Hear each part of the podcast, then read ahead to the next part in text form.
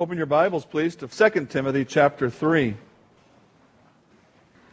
I'm at the end of week two in a class that I'm taking for my master's degree, a theology class. It's an online class, which means we are assigned things to read at the beginning of the week and uh, have a couple of books and we have a lot of notes, and then we get questions from the professor and uh, we have to respond to the questions. There's uh, three questions, and we have to respond to each one of them a certain number of words. And then we have to respond to the responses. Um, I think ideally the professor wants to stir up a little, little discussion slash controversy to uh, get us uh, talking amongst ourselves to defend what we believe and to define what we believe very clearly. And so so that process goes on through the week, and then the next week we start over with a new uh, um, or another part of the topic, and so on. It's a little frustrating to me because the professor doesn't come out and say, "Well, you got it right and you got it wrong."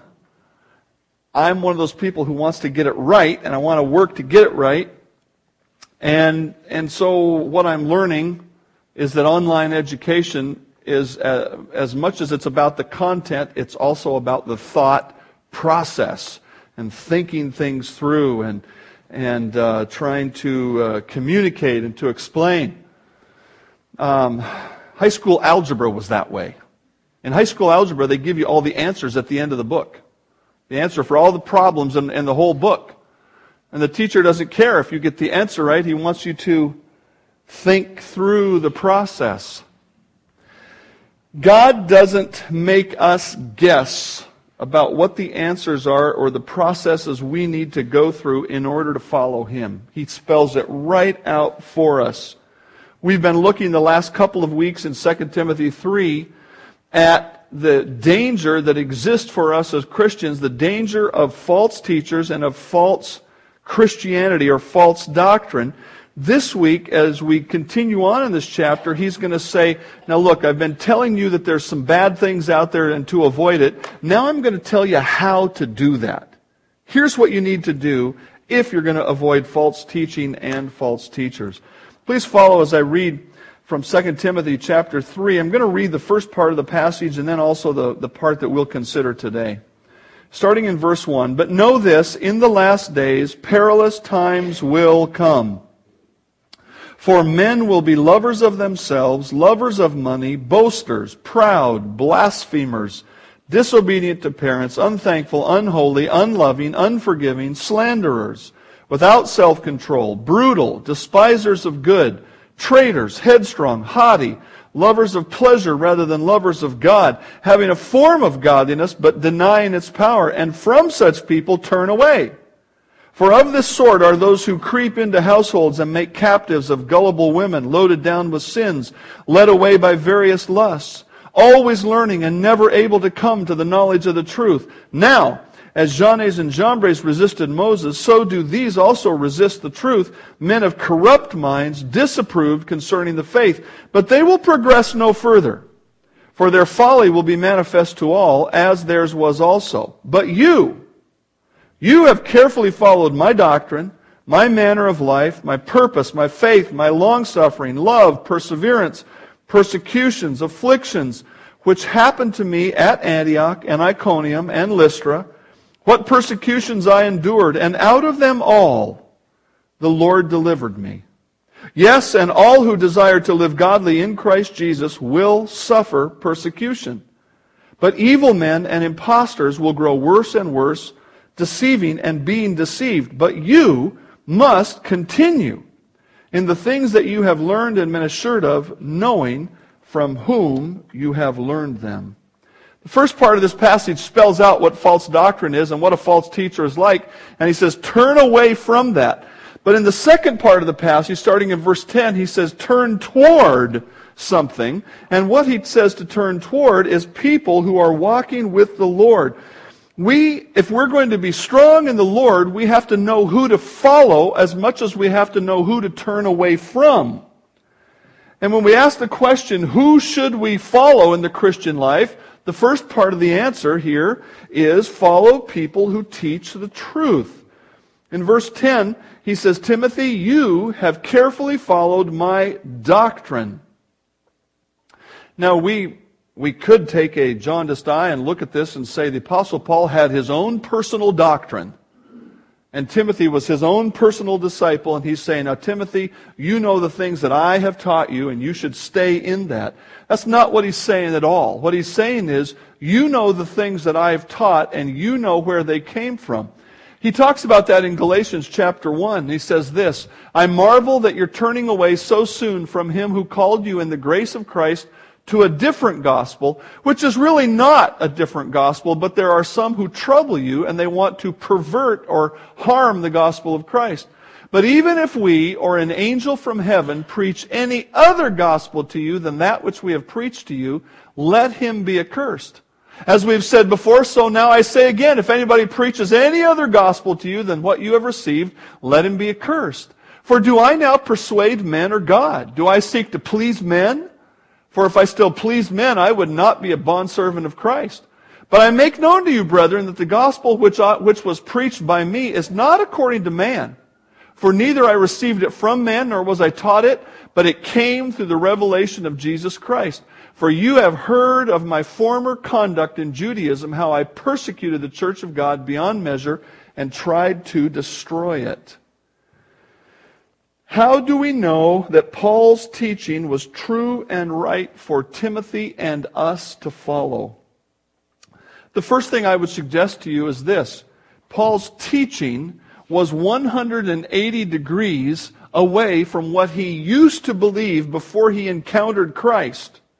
He was walking down a path going in a certain direction because of what he thought was right. And when God got a hold of him and Christ forgave his sins, he turned and went the other direction and began to preach and teach the gospel of Jesus Christ. Paul's teaching not only was the opposite of his old way of life, but his teaching was consistent with the Old Testament. Everything in the gospel we preach is consistent with that Old Testament that was around for hundreds of years before the Apostle Paul came on the scene and has been obviously many hundreds of years since then. Paul's teaching was also consistent with the teaching of Jesus. Paul did not say anything that contradicted what Christ said. Paul's teaching also did not bring him personal gain. In fact, what he said here um, in the previous part of this scripture, he said, Am I trying to please men? If the Apostle Paul was trying to gather a crowd and to make people happy with him in order to gain money or fame or position, he would not have preached the truth that he did preach.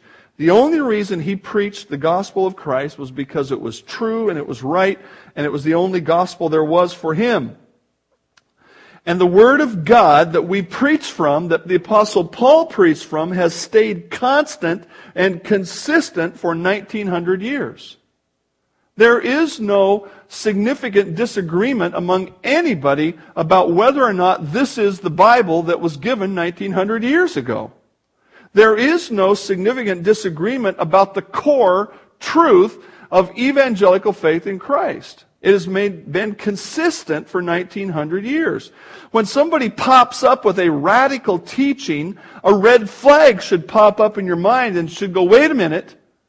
I need to check this out by the truth that I know. If you don't, you will be a weak believer. Weak believers run after every new fad because it sounds good and looks good rather than saying, wait a minute, this guy says he's got something new. Let's check in the Word of God and see what it says. The Apostle Paul says, Now, Timothy, I've been telling you that there's going to be false teachers. They're going to be here. There will be new ones next year and in 10 years and so on. But they're going to be here. They're going to be here. They're going to be here. But you have to cling to the truth of God if you're going to be strong. We need to follow people who are teaching the truth. The second thing we need to understand about who we should follow as Christians is we should follow people who live the truth that they preach.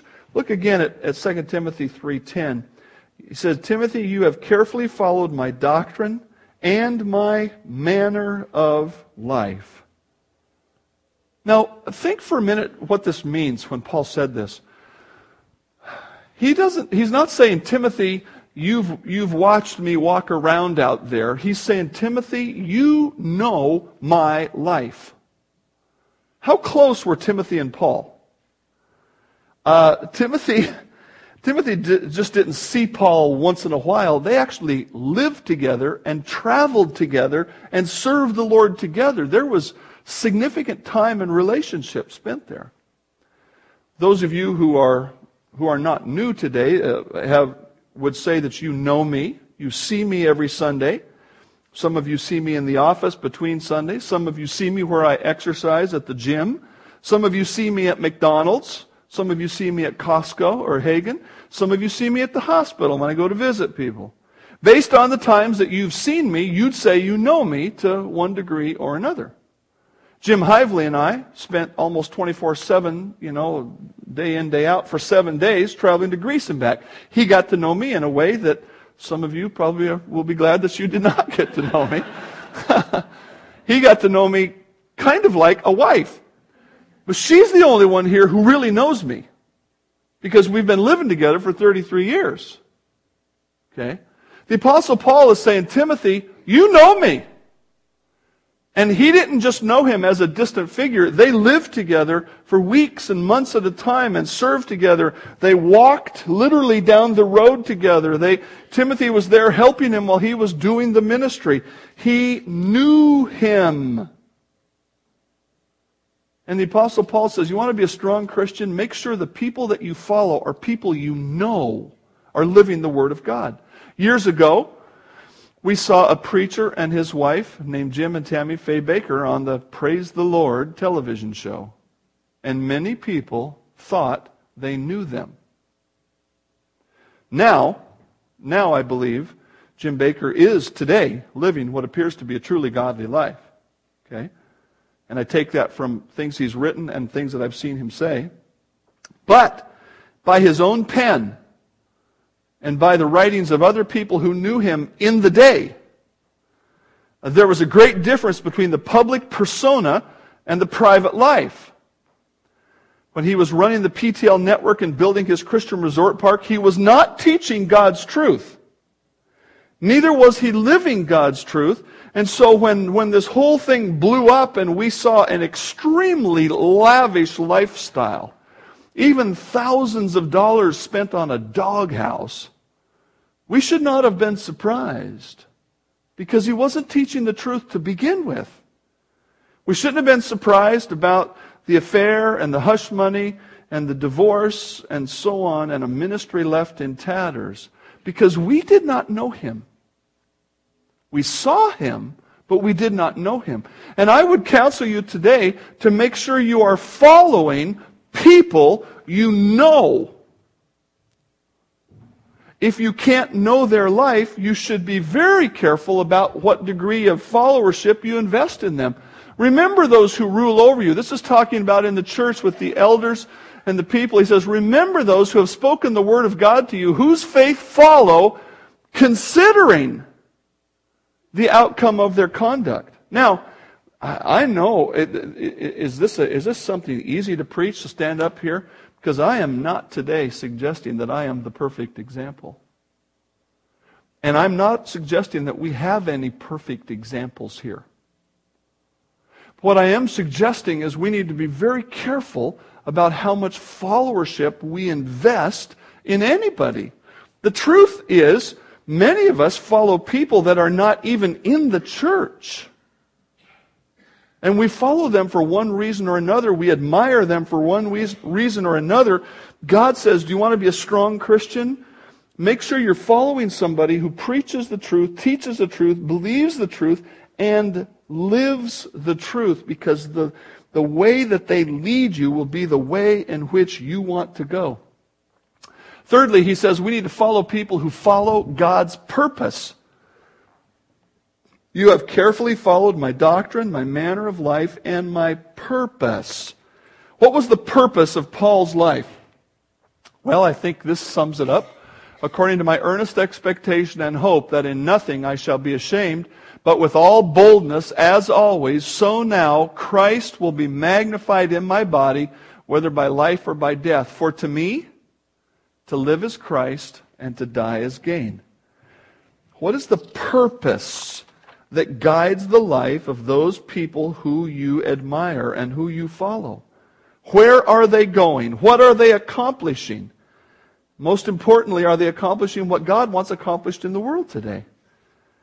God doesn't say aim your life at being important or influential or being rich or anything like that. He says aim your life at serving. I heard the mother of a, of a man who was running for political office one time say, Us Christians have to be powerful in this world in which we live. And I thought, really? It seems like Jesus said we need to be servants. Are we following people that really have Christ as their purpose? The people whom we follow should be intent on living their life to honor Christ. And that chiefly happens, the per- living out that purpose chiefly happens in three ways personal godliness, serving the body of Christ, and making disciples. Is that what their life is about? Is it about personal godliness, serving the body of Christ, and making disciples? They might have a job here, or a job there, or a career this, or a career that, but the question is, what is the guiding purpose in their life? Number four, follow people who are sincere believers. He says, You have carefully followed my doctrine, my manner of life, my purpose, my faith. Probably better understood, we would translate it faithfulness. You, understand what I believe and how sincere I am in, in carrying out that belief. Am I a real believer or a phony? The reality of a person's faith in Christ is demonstrated in private, quiet moments when they are speaking and living from their heart. Anyone can get up and share a prepared speech. Almost anyone. But not everyone can be, well, not everyone is sincere. I, I can't remember if I was leading singing or if I was just sitting on the platform one Sunday. And uh, our church in, in, at Nooksack was maybe twice this long. And here come a family walking down the aisle, a man and a woman and two kids. And he was dressed in kind of a Johnny Carson suit, kind of a country western suit with a, a ribbon tie, not a bolo tie, but a ribbon tie, carrying his western style hat under his arm. And they came right down and sat right about on the second row, right in this neighborhood somewhere. And I could hear them singing, and boy, they were singing. And they're brand new in our church, you know, and, and uh, that's all I knew. And that week, our pastor got together with them, and, and he told about his education and his experience and how he was going to open a counseling practice and was essentially asking for the church's endorsement and so on. And his wife and his kids, and, you know, blah, blah, blah. And he was talking all about it. And our pastor kind of smelled a rat. And that was back in the days before the internet. If, today it would have been easier to do this. But he remembered some facts, and he went home and wrote them down, and he got on the phone. This guy had mentioned where he went to school in, in Texas, and so they started doing research, and as the whole story came out, he was not married to the woman he was with. Those were her children, but not his. She was not she was divorced from her husband and was not supposed to be out of the state with those kids. He was not divorced from his wife. And this was the second woman he'd had an affair with in a church. He'd been a pastor of a church, and somehow somebody took him back in after he had an affair, and he had another one with this woman. And this guy is presenting himself as a mature Christian who's going to open a counseling practice, and so on and so forth. And he was just a phony. Okay? I mean, I don't know whether he knew the Lord or not. Only the Lord knows that. But he presented himself completely different than the reality was. Follow people who are sincere believers. Private conduct should equal public claim in their life. Number five, we need to follow people who live patiently. Paul says, you have followed my manner of life, my purpose, my long suffering. And he's not talking about suffering physically. He'll get to that in a minute. This is the word that's sometimes translated patience, but it's often translated long suffering. And, and it literally means to have a long temper or to, to, to be patient as you work things through. Why is patience such a virtue for God in Christians? It's because of this. God is patient. With the Lord, one day is as a thousand years, and a thousand years as one day. The Lord is not slack or slow concerning his promises, as some count slackness, but he is patient toward us, not willing that any should perish, but that all should come to repentance. How long does it take to win somebody to Christ? Is it like that? Has that been your experience? That the first time you ever tell somebody about Jesus, they always respond? Or does it take days or weeks or months? How long does it take to see a person become mature in Christ? How long does it take for a congregation to become mature in Christ? How long does it take for people to change and grow? How long do you want others to stay with you in this process we call discipleship?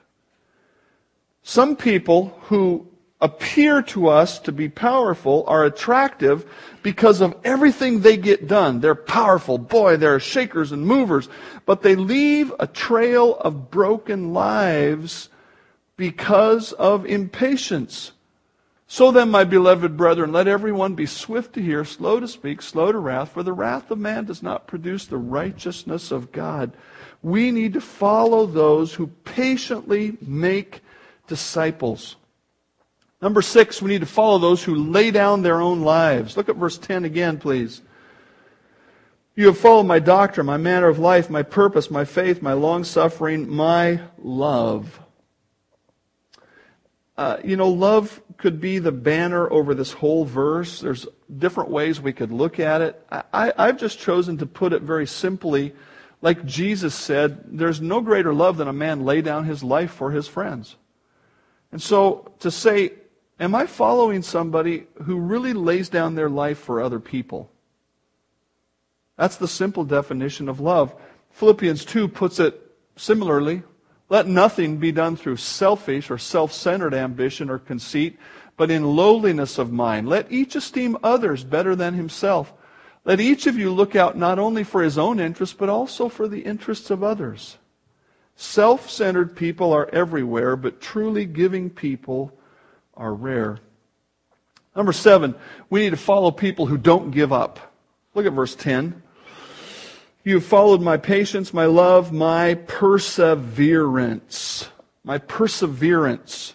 I love to start new projects. I was given a knife kit for my birthday.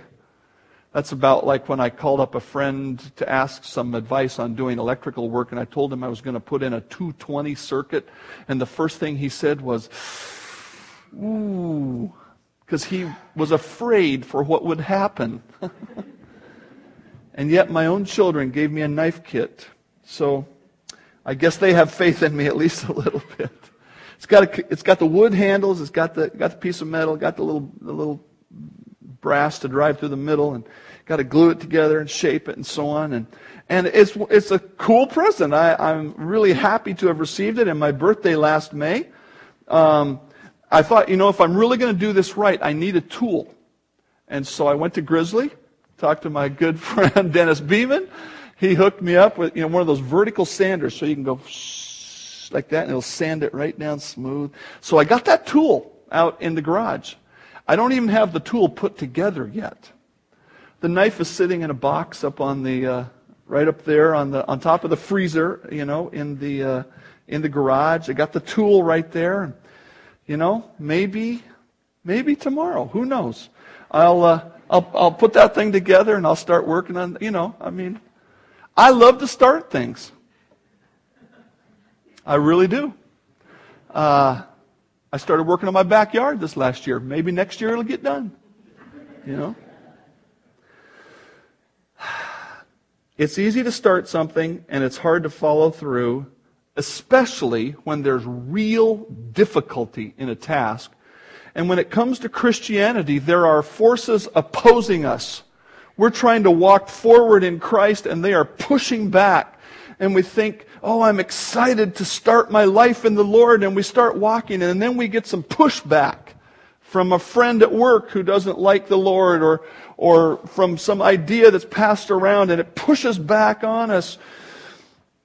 And we need to be looking for people to follow who persevere. The word persevere could better be translated endure. They don't give up. They keep going forward. What reasons might Paul have had for giving up? The Apostle Paul.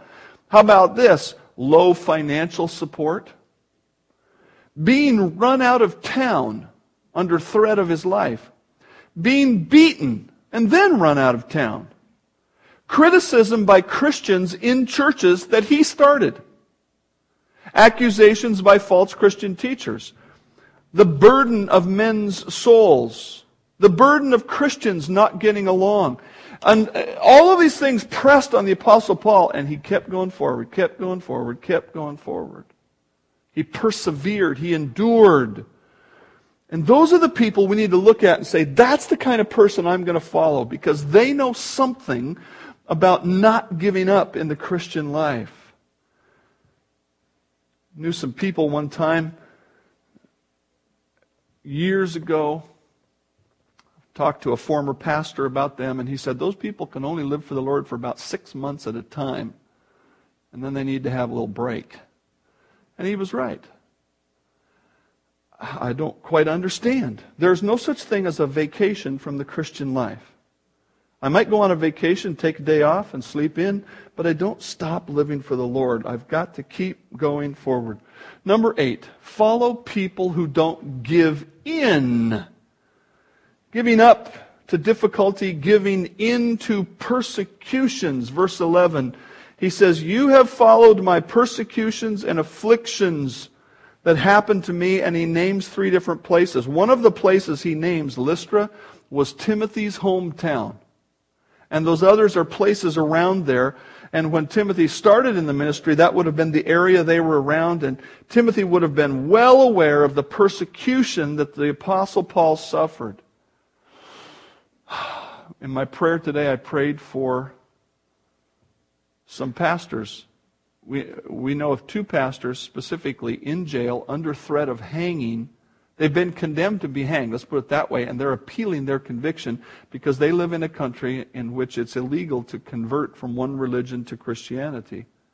And I'm purposefully not using the details because this is going to be posted on the internet. Okay? If you want the details, you can talk to me afterwards. The Apostle Paul lived that way. He lived under threat of death. Now, after many days were passed, the Jews plotted to kill him. What's it like living under that pressure? Have you ever had somebody say, I'm going to kill you, and they meant it? Or, or, or, they got a group of people together and they said, uh, We're having a meeting here and just figuring out how we're going to kill you. No, we think it's just crazy. But that's, that's how it happened. And then look what went on later.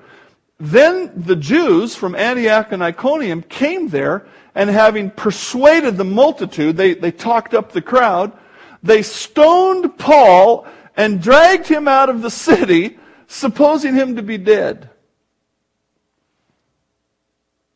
Can you imagine being stoned? I mean, here's this crowd of people, and they picked up rocks, and they aren't picking up little rocks. They're picking up good rocks that'll whack you in the head, and they stone you.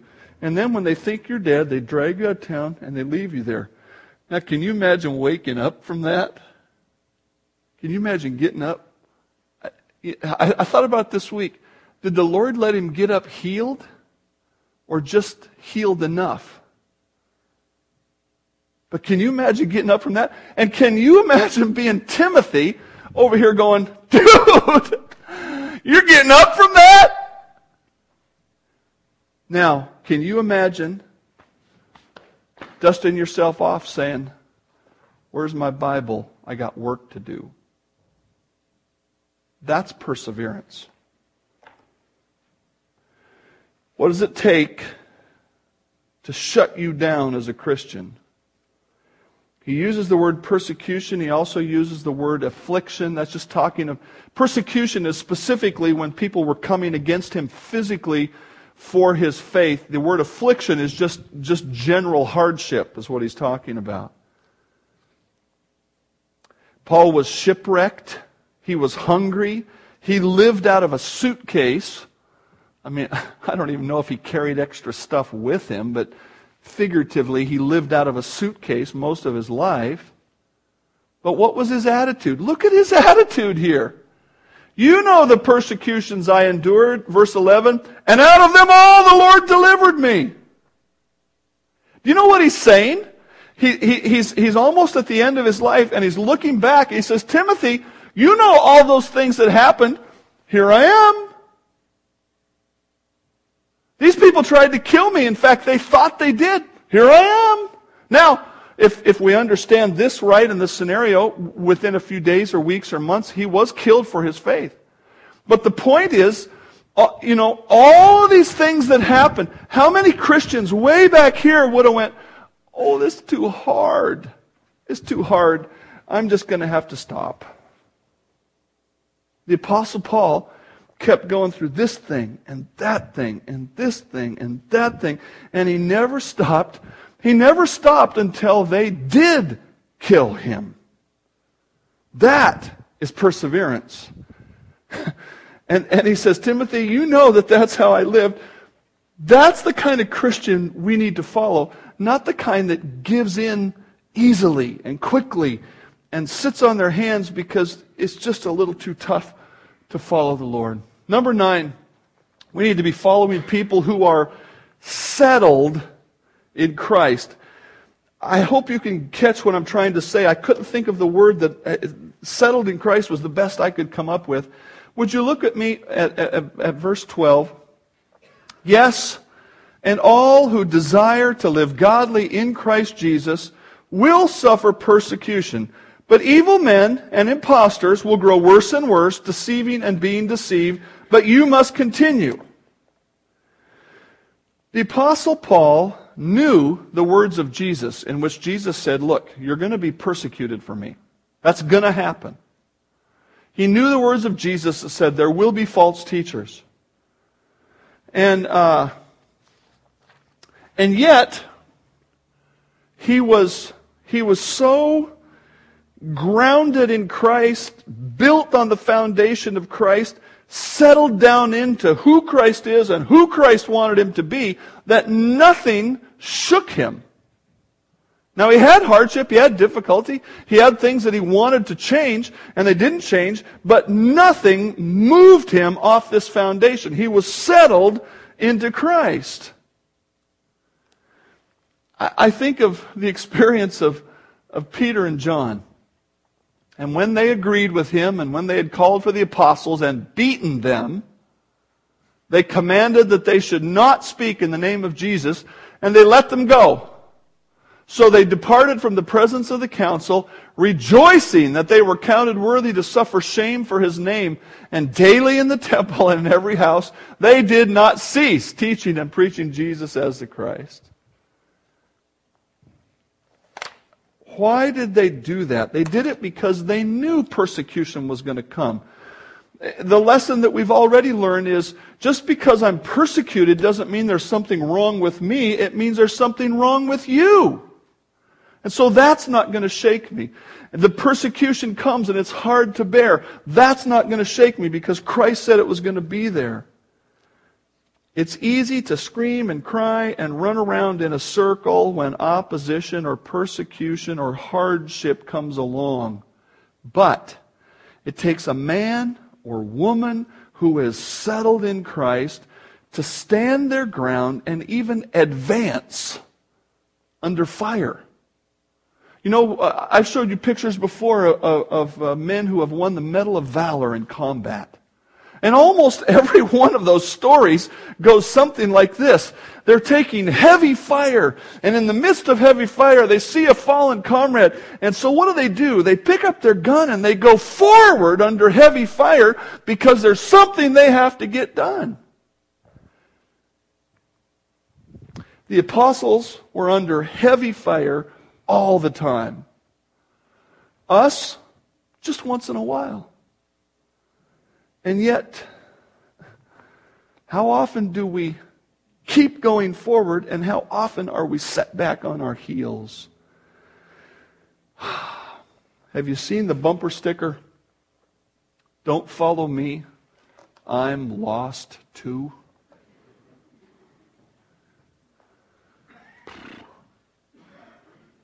Uh, one time, a, a, police officer told me to follow him, and he would lead me to a place that I needed to go to, to do some chaplain work. And I followed him and followed him and came to the end of it, and he got out of his car and he went, I don't know where we are. Literally. I won't tell you what jurisdiction he worked for, but it was the largest one in the state, so you can figure that out. Don't follow me, I'm lost too. Who are you following today? Who are you following? Obviously, one of the great applications of this sermon is to say, I need to make sure that Jesus Christ is front and center in front of my eyes. Because He doesn't move. He doesn't change. He doesn't give up. And then when it comes to human examples that I'm looking to, I need to take a good hard look and make sure they're basing their life here and their life shows that. The Apostle Paul made this statement that challenges us all as examples in Christ. He said to the Corinthians, You imitate me while I imitate Christ. That's the greatest challenge I think there could be to those of us who know Christ today to say, Are we living in such a way that we could say to somebody, You follow me, and I'm going to be following the Lord, and you'll be okay because we're going to be both going this way? Heavenly Father, help us to be those kind of examples. Oh, help us to stop making excuses. Help us to stop letting ourselves off the hook. Help us to stop giving up when things are difficult. Help us to realize there are other people who need to be following us while we follow the Lord. Perhaps there's someone here today, Father, who needs to believe in Christ the first time and become a child of God. Help them to, to somehow grasp that truth today and to make that decision.